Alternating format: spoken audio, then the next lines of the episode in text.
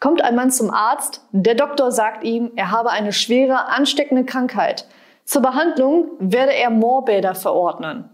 Hoffnungsvoll fragt der Patient, ob es ihm davon besser ginge. Darauf der Arzt, das nicht, aber sie gewöhnen sich schon mal an die Feuchte der Erde.